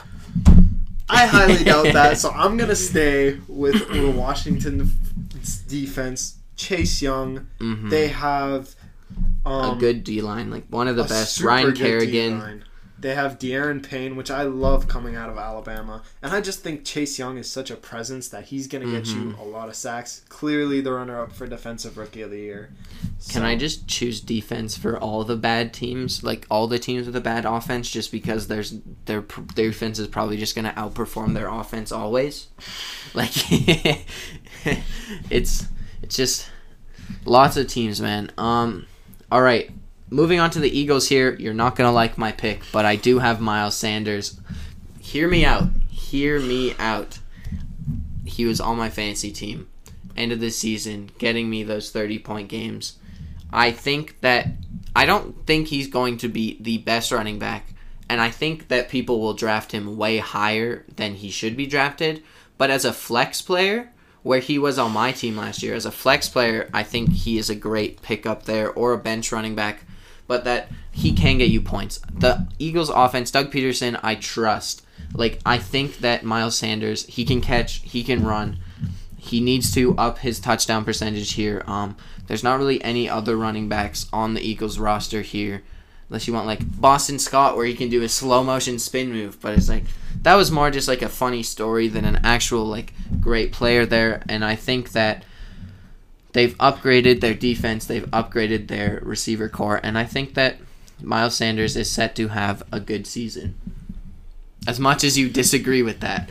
I, I just I just don't think he's lived up to all the hype. Especially because, yeah, Boston Scott was the number one, like, towards the end of the he season. Was injured. And Miles the Sanders playoffs. was injured. I know, but he just didn't perform as well as people thought he would. And Well, he was also injured. Oh, my God. Okay. Injuries. He was injured. Injuries. Okay. I don't really like anyone on Philly's team. Besides Zach Ertz, but that's not my pick. Because, of course, because that's not really a breakout player. And so I'm going to go with Carson Wentz. He might, I mean, he has the potential to be that M V P again. He as has. long as Jadeveon Clowney doesn't sit on his head. And then um, he's got Alshon Jeffrey and Deshaun Jackson coming back. So he has a terrific Jalen offensive Rieger, line. From what we've heard, is looking great in camp. Yeah. Which is good for them. Almost forgot about him, yeah. And uh, they have a great offensive line, so I think they're going to protect Carson Wentz as best possible. So, mm-hmm. he, yeah. He has the potential to be in that M V P form. If he, he gets there, healthy. I wouldn't be too surprised, but just a little bit shocked. I mean, the Eagles, again, last year, bring it back. Just injuries. The Eagles' whole team is injured. Like, mm-hmm. And they still made the playoffs. I mean, the N F C East, it's not saying much that you got into the playoffs in the N F C East, I'll be honest, but they still made it. They were competitive in their playoff game against the Seahawks at least, but I think that I definitely agree Carson Wentz could have that breakout year. I mean, he showed that he can play at the M V P level, and if he had stayed healthy that season, he probably would have won M V P. Yeah. Because, I mean, I wish he would have, because who wants to see Tom Brady win another M V P? Um, yeah. All right, moving on. The N F C North, the Green Bay Packers. Joseph, who is your breakout star? I need to think on this one. You go, because I'm not sure. Yeah, it's hard, man. Uh, I chose Allen Lazard. Um, I mean, of course, you still have Devontae Adams there, but I mean, you don't really have a tight end. So, and I mean, you don't really have any other wide receivers. So, Allen Lazard, he flashed in some games, the Lions game for sure. I think he will be a good receiver for the Packers next year. Um, he might not score the touchdowns because Devontae Adams, Aaron Jones will get them, but I think he'll put up yards in that midfield kind of area. He can go deep. He's, from what I've seen, what I've watched, he can. He's pretty good at contested catches. I was impressed with some of the catches he made, so definitely think he has a chance to be a great player. And I mean, with only four hundred seventy-seven yards last year, being the second receiver, all you can do is go up pretty much. Yeah. It's tough. The Green Bay offense is weird.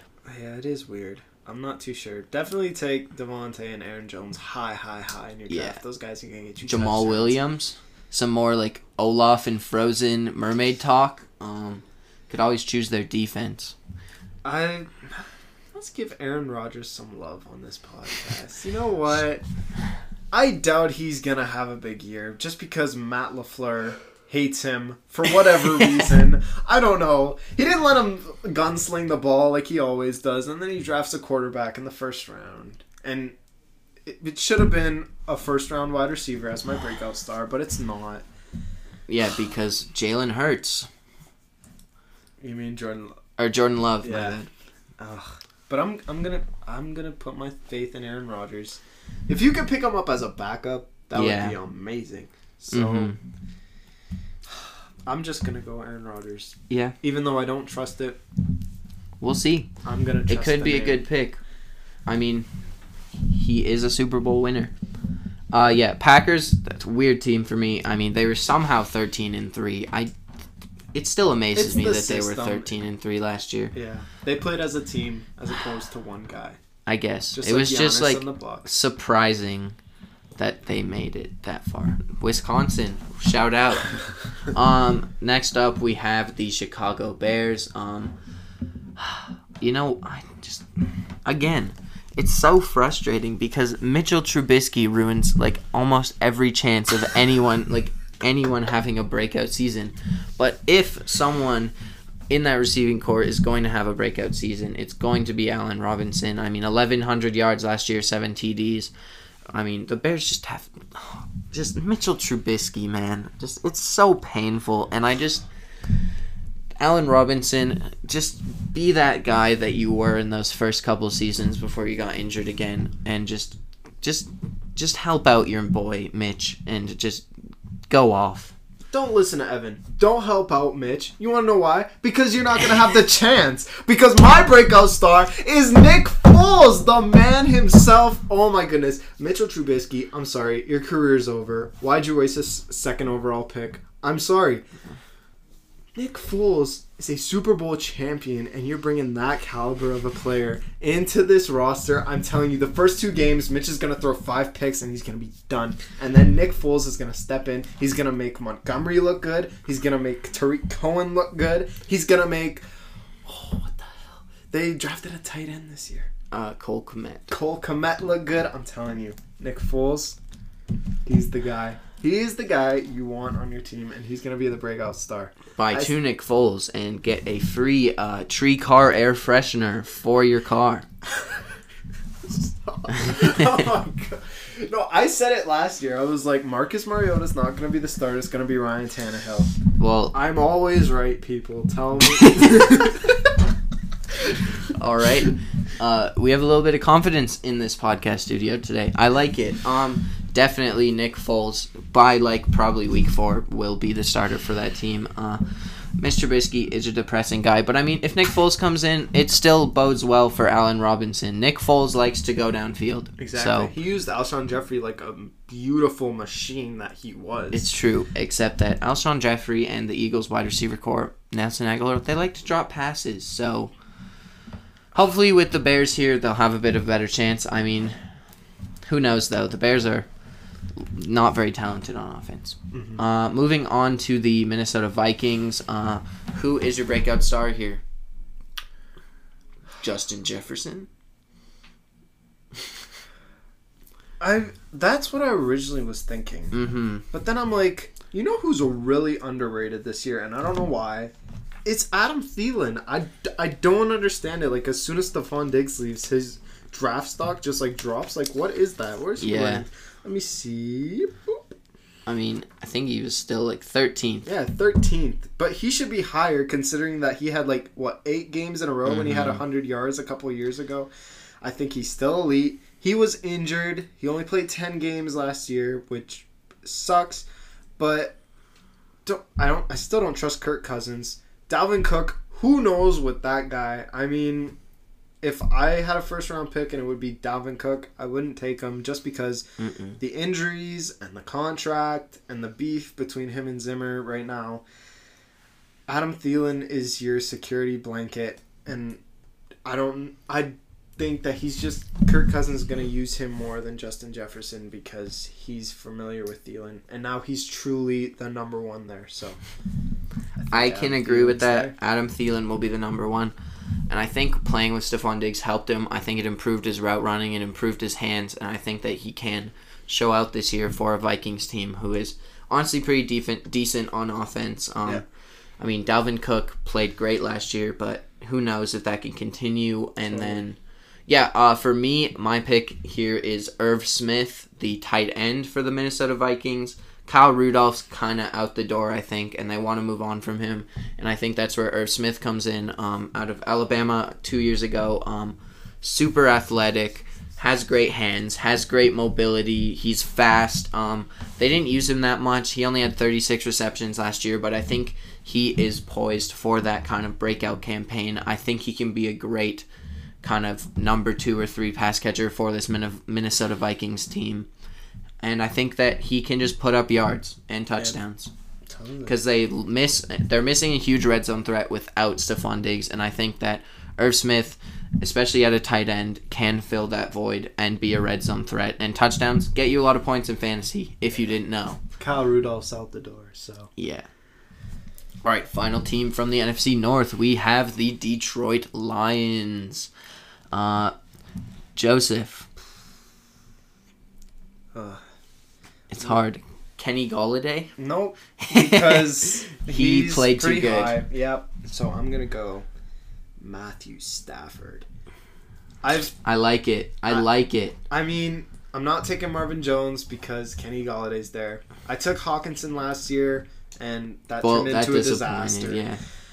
They have a two-headed monster at running back. I don't know who's going to get the ball there. And so Matthew Stafford is your best bet. He's going to get you points. He always gets you points every year. And if it mm-hmm. weren't for that injury, which he's been consistent until then, he was going to have a breakout year, and literally no one is talking about it. Mm-hmm. So I think Matthew Stafford is going to repeat it. They're still going to be last in the division, so they mm-hmm. won't really matter. So y- y- all they're worth is fantasy, and I think Matthew Stafford is going to put it together. Yeah, he's definitely a borderline starter, if not one of the best backups for fantasy. Totally. Um, my pick here is another rookie. I like rookies, if you haven't noticed. Uh, DeAndre Swift out of Georgia. I disagree with you. I think it's pretty clear that DeAndre Swift will have the carries for this Detroit Lions team. But Kerryon Johnson didn't have a chance to prove himself last year. Yeah, because he was injured. I and know, I don't exactly. think that I think that DeAndre Swift just has too much potential here, and I think they wouldn't have drafted him so high if they weren't going to use him.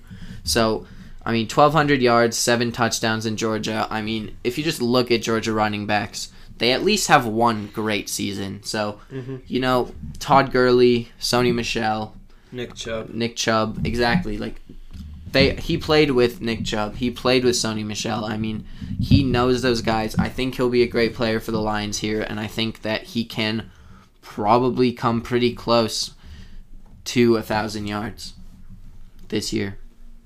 And he's fast. It's in his name. He's fast. Mm-hmm. All right. Quick one there. Uh, I mean, not to say about the Lions. Lions are just forgettable as a team. Win a playoff. Well, make the playoffs. Come on, guys. Uh, next up, we got the N F C West, the toughest division in football, totally. But also the best division in football. Uh, we have the Arizona Cardinals up first. Joseph, hit me. So, I thought about this one a lot, and I'm not picking Kyler Murray because everyone's going to pick Kyler Murray. He's M V P next year. Potentially. No. Uh, well, potentially. He Russ, could be. Russell Wilson. DeAndre Hopkins. I can't pick him. And he's going to get doubled all the time. Yeah. I picked Christian Kirk last year, and he was terrible. I don't trust him. So you know who I trust? Larry Fitzgerald. I'm going back Good old Larry. to Larry Fitzgerald. He's second all-time in receiving now.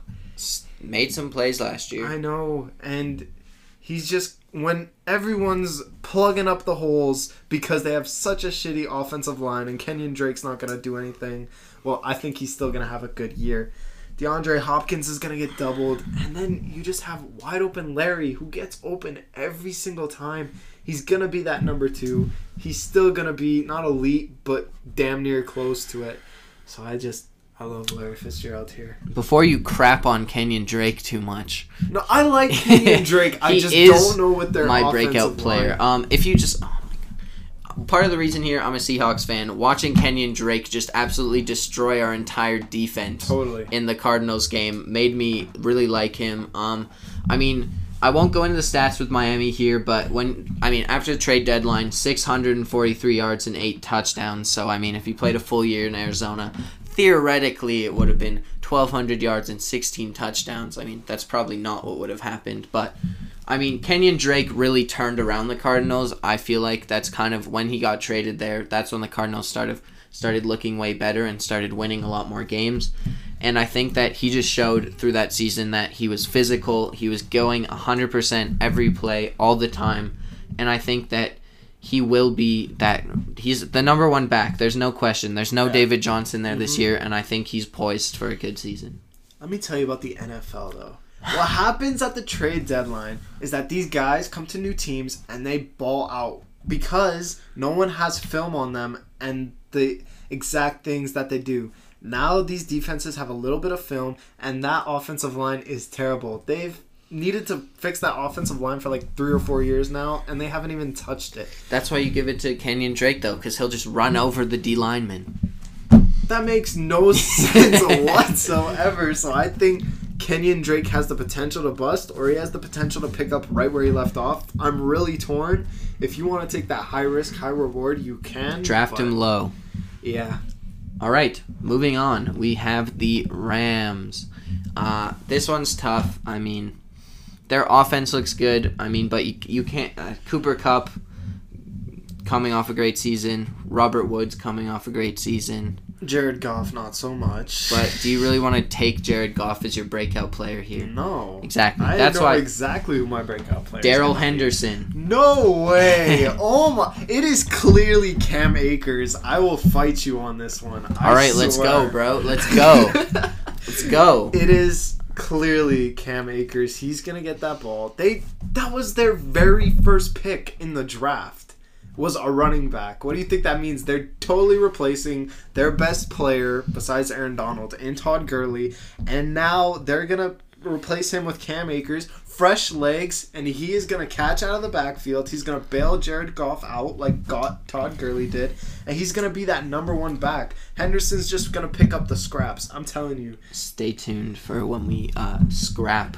Go all out fighting after this podcast. Um, I will just I will beat you to death, man. Uh, Daryl Henderson is going to be the starting running back for this Rams team. He will, behind that pretty good offensive line, get yards. He's a physical runner. He's a downhill runner. He will be that red zone guy for this Rams team, and he will score touchdowns. And like I said earlier, touchdowns get you a lot of points in fantasy. Draft Daryl Henderson. No, draft Cam Akers. We're going to confuse Darryl our Henderson. Viewers now. Joseph, it's opinions. They can listen to who they want to. You know what? A little bit of a little bit of fire, a little bit of that muy caliente between the the hosts here is always loved on a podcast. Our listeners probably love that we're arguing. But your voice is sexier. They're going to listen. That's to true. More. I have a I have a smooth, sexy radio voice. I mean, leave a comment if you want me to become a radio host. Also, shout out to whoever left Apple iTunes reviews last week. Um, I read them. Most of them are from friends and family, but whoever said they found the podcast by accident and loved it, uh, shout out to you. Yeah, totally. Um, I'm impressed that you found this by accident. You must have been going way out of your way to find this, but um, shout out to you. Um, yeah. Yeah. Kiss through the microphone. Um, all right, up next. Got six more teams here. Uh, the San Francisco forty-niners. Who do you got? Originally, I was going to say Brandon Ayuk. But then I thought to myself, Jimmy Garoppolo hates wide receivers because Kyle Shanahan won't let him throw the ball unless it's George Kittle. So I'm going to pick a running back here, and it's going to be Raheem Mostert over Tevin Coleman. I just love what I saw from Raheem Mostert. I mean, Tevin Coleman did a little bit of it, especially in the Vikings game, in the playoffs. But just Raheem Mostert did everything for that team. He's going to be the number one. If you have to choose between those two guys, I'm picking Raheem Mostert. He just, he's just more athletic, and he knows what he's doing in that offense. They have a great offensive line. They replaced Joe Staley, and they still have Mike out of Notre Dame. I don't know what I can't nice. pronounce his last name, but um, I just I just love Raheem Mostert in this pick, and he's my breakout star. I don't know, man. I just pick the way up. San Francisco played with running backs last year does not give me confidence that it's just gonna be Mostert, and they'll spread out the ball a bunch. It won't be, but I think he's gonna get half of the games. Mm, he's gonna get like a mm, hundred yards. I don't know. So you pick him up off the bench, you put him in here or there. It'll be good. It'll I think be good. He's just those. It's though. It's like just game. It's like random games for him though. So it's not consistent. Is my only problem with him. But uh, for me, I chose Kendrick Bourne here. Uh, Deebo Samuel's is. I mean, he's he had foot surgery in the offseason, so he might not even be ready for uh, the start of the season. Kendrick Bourne is that number two receiver. He is probably the biggest receiver on the San Francisco team, and I think he's shown. Especially two years ago, he showed that he can be a pretty good receiver. Um, he, his production definitely went, went down, only three hundred fifty-eight yards. But, I mean, five T Ds is respectable in the league. I mean, hopefully he can boost those receptions, maybe get a couple more touchdowns. But I think he just has a chance to be a big factor in this offense. And that's why I want I give him that breakout player.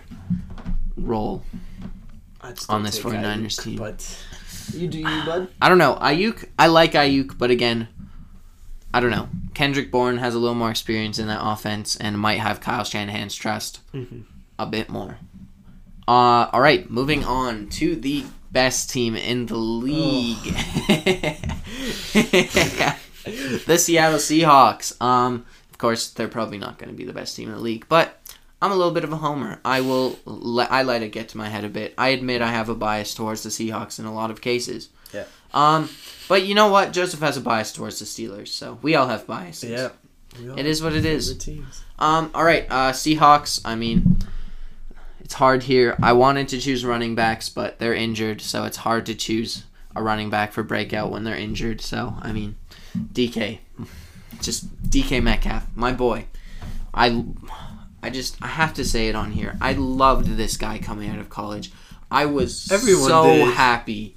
But except for all N F L general managers. I don't know why. I wanted him. I was but, celebrating. Uh, I was so happy when I look at my phone. I wasn't watching the draft. I opened my phone. It's like D K Metcalf to the Seahawks in the second round. I was so happy. I mean, this guy, um, I just think he he wasn't trusted at the start of the season. I mean, he still put up some numbers, but I think now that he has Russell Wilson's full trust, I mean, he had nine hundred yards and seven touchdowns. He can easily surpass that and get thirteen hundred yards. I think he can break the ten touchdowns. He is just a massive receiver with hands. He's fast. four three three. Like, he is a red zone threat. He's a deep threat, and he's bigger than any cornerback you put on him. Like, yeah. he's just a total package here, and I think that he could pass Tyler Lockett. Um, this gives the opportunity for Tyler Lockett to move back into the slot where I think he's a bit more comfortable too. Totally. So look for Tyler Lockett. The problem with Tyler Lockett is people will probably draft him pretty high because he did put up numbers last year, but I wouldn't be surprised if they draft D K ahead of him though.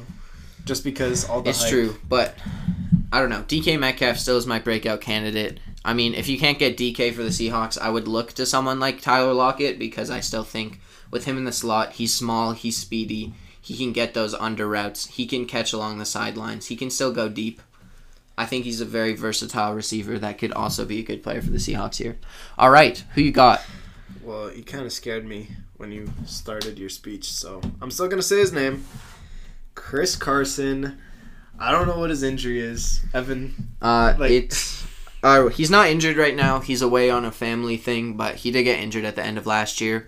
Yeah. Also, his fumble problems is my other issue with him. Yeah, but I just think he's such a good back. He is. He beat out a first-round running back in Rashad Penny when his job was on the line after he had that mm-hmm. concussion. So I think Chris Carson, you pick him up as a number two. Like mm-hmm.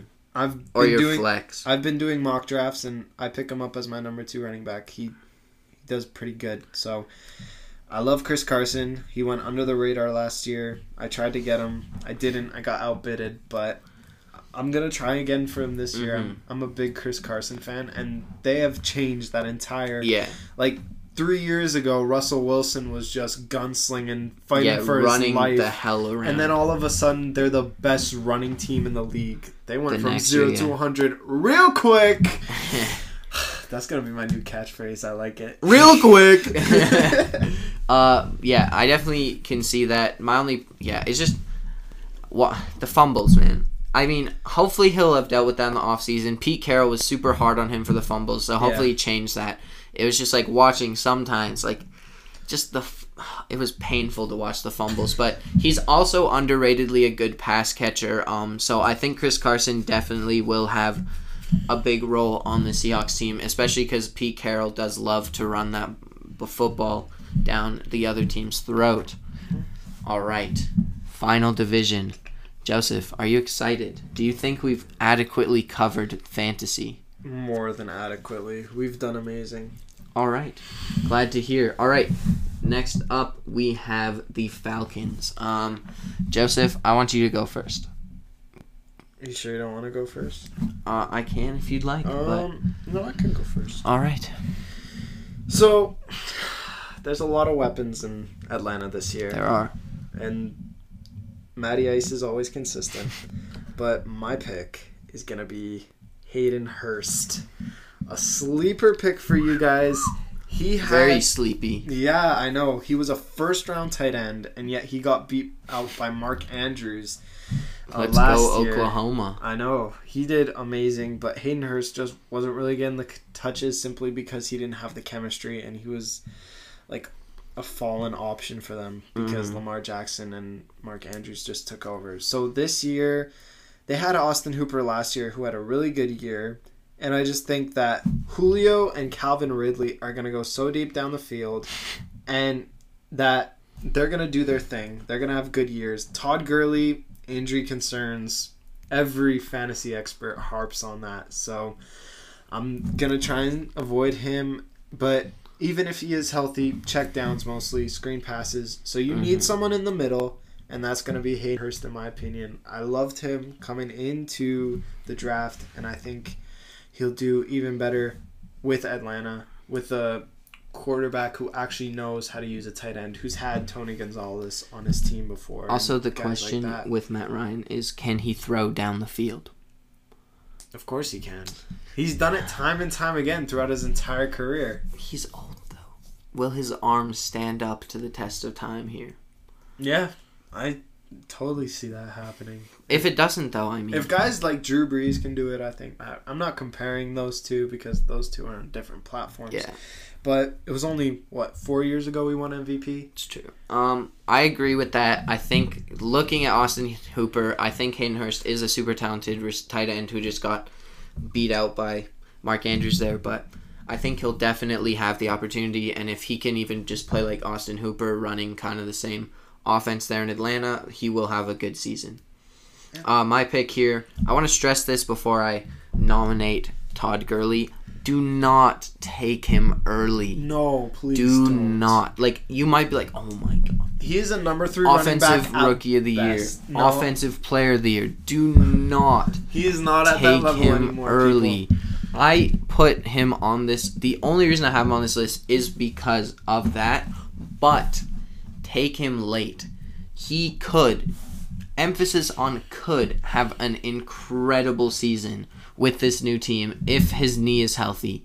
I mean, underratedly scored twelve touchdowns last year, hurt. But mm-hmm. again, you can't trust that. That's what I'm saying. If he is there late in your draft, you can, like, I would recommend drafting Todd Gurley just because if he shows up, you didn't waste a high pick on him.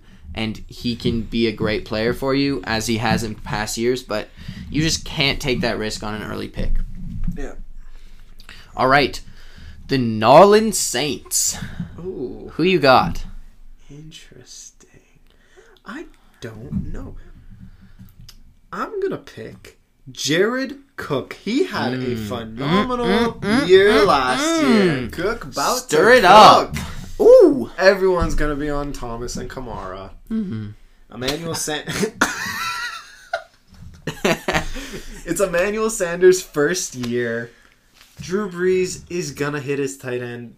They've never been able to replace Jimmy Graham, like, ever. They tried with Kobe Fleener. That was a terrible idea. And then Jared Cook comes in, and he's starting to get more targets. He had seven hundred yards, not as much as he did in Oakland, but he had a phenomenal great year. year. It was, he was great for so, the Saints. I think he had a great year for the Saints as well, and he racked up touchdowns. So that's the biggest thing with tight ends. You're not necessarily looking for yards. That's the gravy. Tight ends are usually red zone threats, and if mm-hmm. you can have a touchdown out of them per game with extra yards, that's gold yeah, for your fantasy Jared team. Cook was incredible last year. He is that red zone threat, like you said, so I definitely think he'll have a good season. Um, for me, I chose Manny Sanders. Um, I mean, he is getting up there in age, but I just think if you look at him in San Francisco, I mean, of course, Kyle Shanahan isn't the biggest fan of Jimmy Garoppolo throwing to receivers, but he still, especially in that Saints game, he yeah. was why they won against the Saints that day. Like, he's That's a great true. player. He had a great season, eight hundred sixty-nine yards, five T Ds. The other thing that helps him is that he is lining up against Michael Thomas, so he won't be that focused. I mean, Michael Thomas is still going to get yards. I mean, he was Offensive Player of the Year last year, but he just, like, Emmanuel Sanders just has the opportunity to be a huge number two receiver. This is by far the best receiver they've lined up across from Michael Thomas yeah. in his career. I mean, he's a better version of a Ted Ginn Junior, right? Like, totally. He's just he's a great receiver, and I think he is primed to have quite a good year. I just don't know, though, because, like, Michael Thomas is going to get a lot of touches. It's true. It's and I'm not de- denying that at all, but I also think that, I mean, now that you just don't have a speedster, you have a much more well-polished receiver. Drew Brees isn't necessarily going to have to make that super contested catch to Thomas and can maybe throw that second read to Sanders, who might be a bit more open, right? Totally. So, I mean, look to Sanders. Again, I feel like with most of these guys, don't take them early. That's the point of them being breakout players, is that they're not players you would necessarily draft in those first probably four or five rounds. They're yeah. later round picks that can have high upside, but you don't don't spend a bunch of draft capital on them. Mm-hmm. Draft established players in the higher rounds. Two more teams. All right. The Tampa Bay Buccaneers, the oh. most overhyped team of the entire season so far. I am disgusted by this team, mostly because of Tom Brady. As much as I'm a Michigan fan, I just... Uh, Rob Gronkowski, too. Honestly, just, just get them out of my face. But, you know what? That's why I stayed away from those ex-Patriots, and I took O J Howard, my man. Uh, he had his most targets last year with Jameis Winston, surprisingly. Not very many yards, four hundred fifty-nine yards, only one touchdown, but...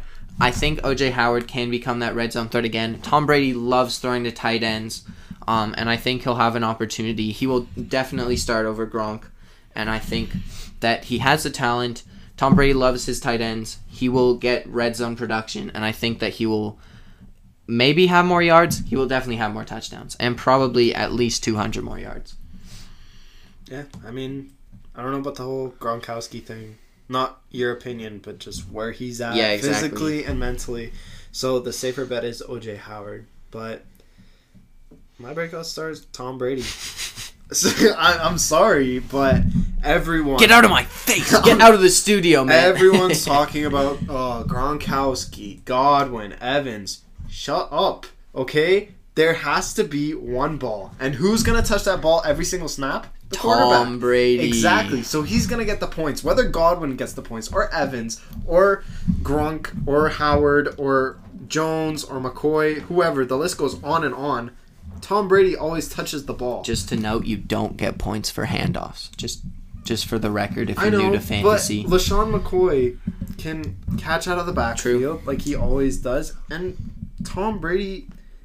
I mean, he's the safest option. You never know who it's going to be on any given day when you have that much talent. My only problem with Tom Brady as a breakout star, I like the pick. It's just the Tampa Bay running backs are so questionable. That's true. That, like, Tom Brady loves also throwing to his running backs, tight ends and running backs, and he doesn't necessarily have that kind of James White security blanket that he can just dump it off to the left or right, and James White will make a play, right? You, I think like, that's what Chris Godwin McCoy, is for, though. Because but Chris Godwin, you're going to want him to go deep too, though. Like, you can't always have him running under patterns, right? Because Chris Godwin's a speedster. Like, I... Sometimes, definitely. But, like, that's where I think that it could cause problems. But I also think that Tom Brady is good enough to adapt to the situation and figure his stuff out. So, definitely also a good pick. And all right. You draft Tristan Wirfs, right? So you have a bunch mm-hmm. of checkdowns. You have Mike Evans going deep. And then they have a good offensive line. You can line. keep going lower and lower and lower because yeah. you have all that time, like you did you two years ago in New England. So yeah, yeah. That's Last team, the very final team, the thirty-second team, the Carolina Panthers. The I don't know. The they Christian have McCaffrey some team. hype. I don't know. I feel like some circles are giving them hype. Some circles are overlooking them. Personally, I like the Panthers. I don't think they will necessarily be good, but no. I think they have the building blocks to be a good team later. I mean, of course, Christian McCaffrey. I like Matt Rule as a head coach. I liked what he did at Baylor last year. Um, and my breakout player here is Robbie Anderson coming over from the Jets. I yeah. think the Jets did not use him very well, but I think that playing across from D J Moore, he will, again, have a lot of space. Him and D J Moore are similar players, but I think if you just go... Go downfield, one of them will be open at some point, and they will get yards and touchdowns, and that's why I think that Robbie Anderson will be a breakout player. Also, you have to respect Christian McCaffrey, so you can't play an eight D B lineup because then Christian McCaffrey will just run up the middle. Okay, so I obviously can't take Christian McCaffrey. Really? And I, and I refuse to take D J Moore because I think he's going to be the biggest bust Of I this, disagree with that, but of this entire draft, like literally no. But people are overlooking my man Teddy Bridgewater. Teddy are B. you kidding me? This guy, okay, he didn't put up huge fantasy numbers, but he won you games, and it's those true. wins can accumulate into more time offensively, and more time offensively means higher percentage chance for points on your fantasy team. And when you have Christian McCaffrey just juking off twenty guys, when you just check mm-hmm. it down to him, yeah, exactly. he's gonna get you that yak. He's gonna get you those receiving touchdowns. Yak. That yards yak. After catch. You add Robbie clarify. Anderson, you have a young tight end. I don't even know his name, but he's pretty good. Ian Thomas. Yep. And then D J Moore the odd time, but no, I'm sorry. I, okay, I disagree with you on that. Personally, I like D J Moore a lot, but I can see why you think that he's a bust. I definitely think that there's a chance. He had a great season last year, though. I don't think you can deny that. No, he's over a thousand yards. Ever since he came out of Maryland, he's been the number one, and he hasn't proven it. And well, he had a great season last year. He had an okay season at best, and they didn't have like a proper quarterback True. that was in there to build that chemistry. And now all of a sudden, he's a top ten wide receiver. That just that doesn't, doesn't make, make any sense, sense no. to me at all. I he think... hasn't proven, like he hasn't gone above and beyond. He had pretty average numbers for a he's wide receiver. He's also hyped up. Exactly. So he will go high in the draft, and there's a chance that he busts. I like D J Moore, though. But I also think he'll go too high. But anyways, that was our fantasy show. Uh, thank you for sticking around with us. This was like almost twice the length of any of our other podcasts. So if you made it to the end, congratulations. Uh, stay tuned. In the next couple of days, we will have the inaugural episode of Breaking It Down with the E-Dogs. Hopefully that will come out tomorrow. Um, but, you know... Good luck in your fantasy leagues, my fans, and totally. just make sure to draft an entire team of rookies. And thank you for listening. Give us five stars on iTunes.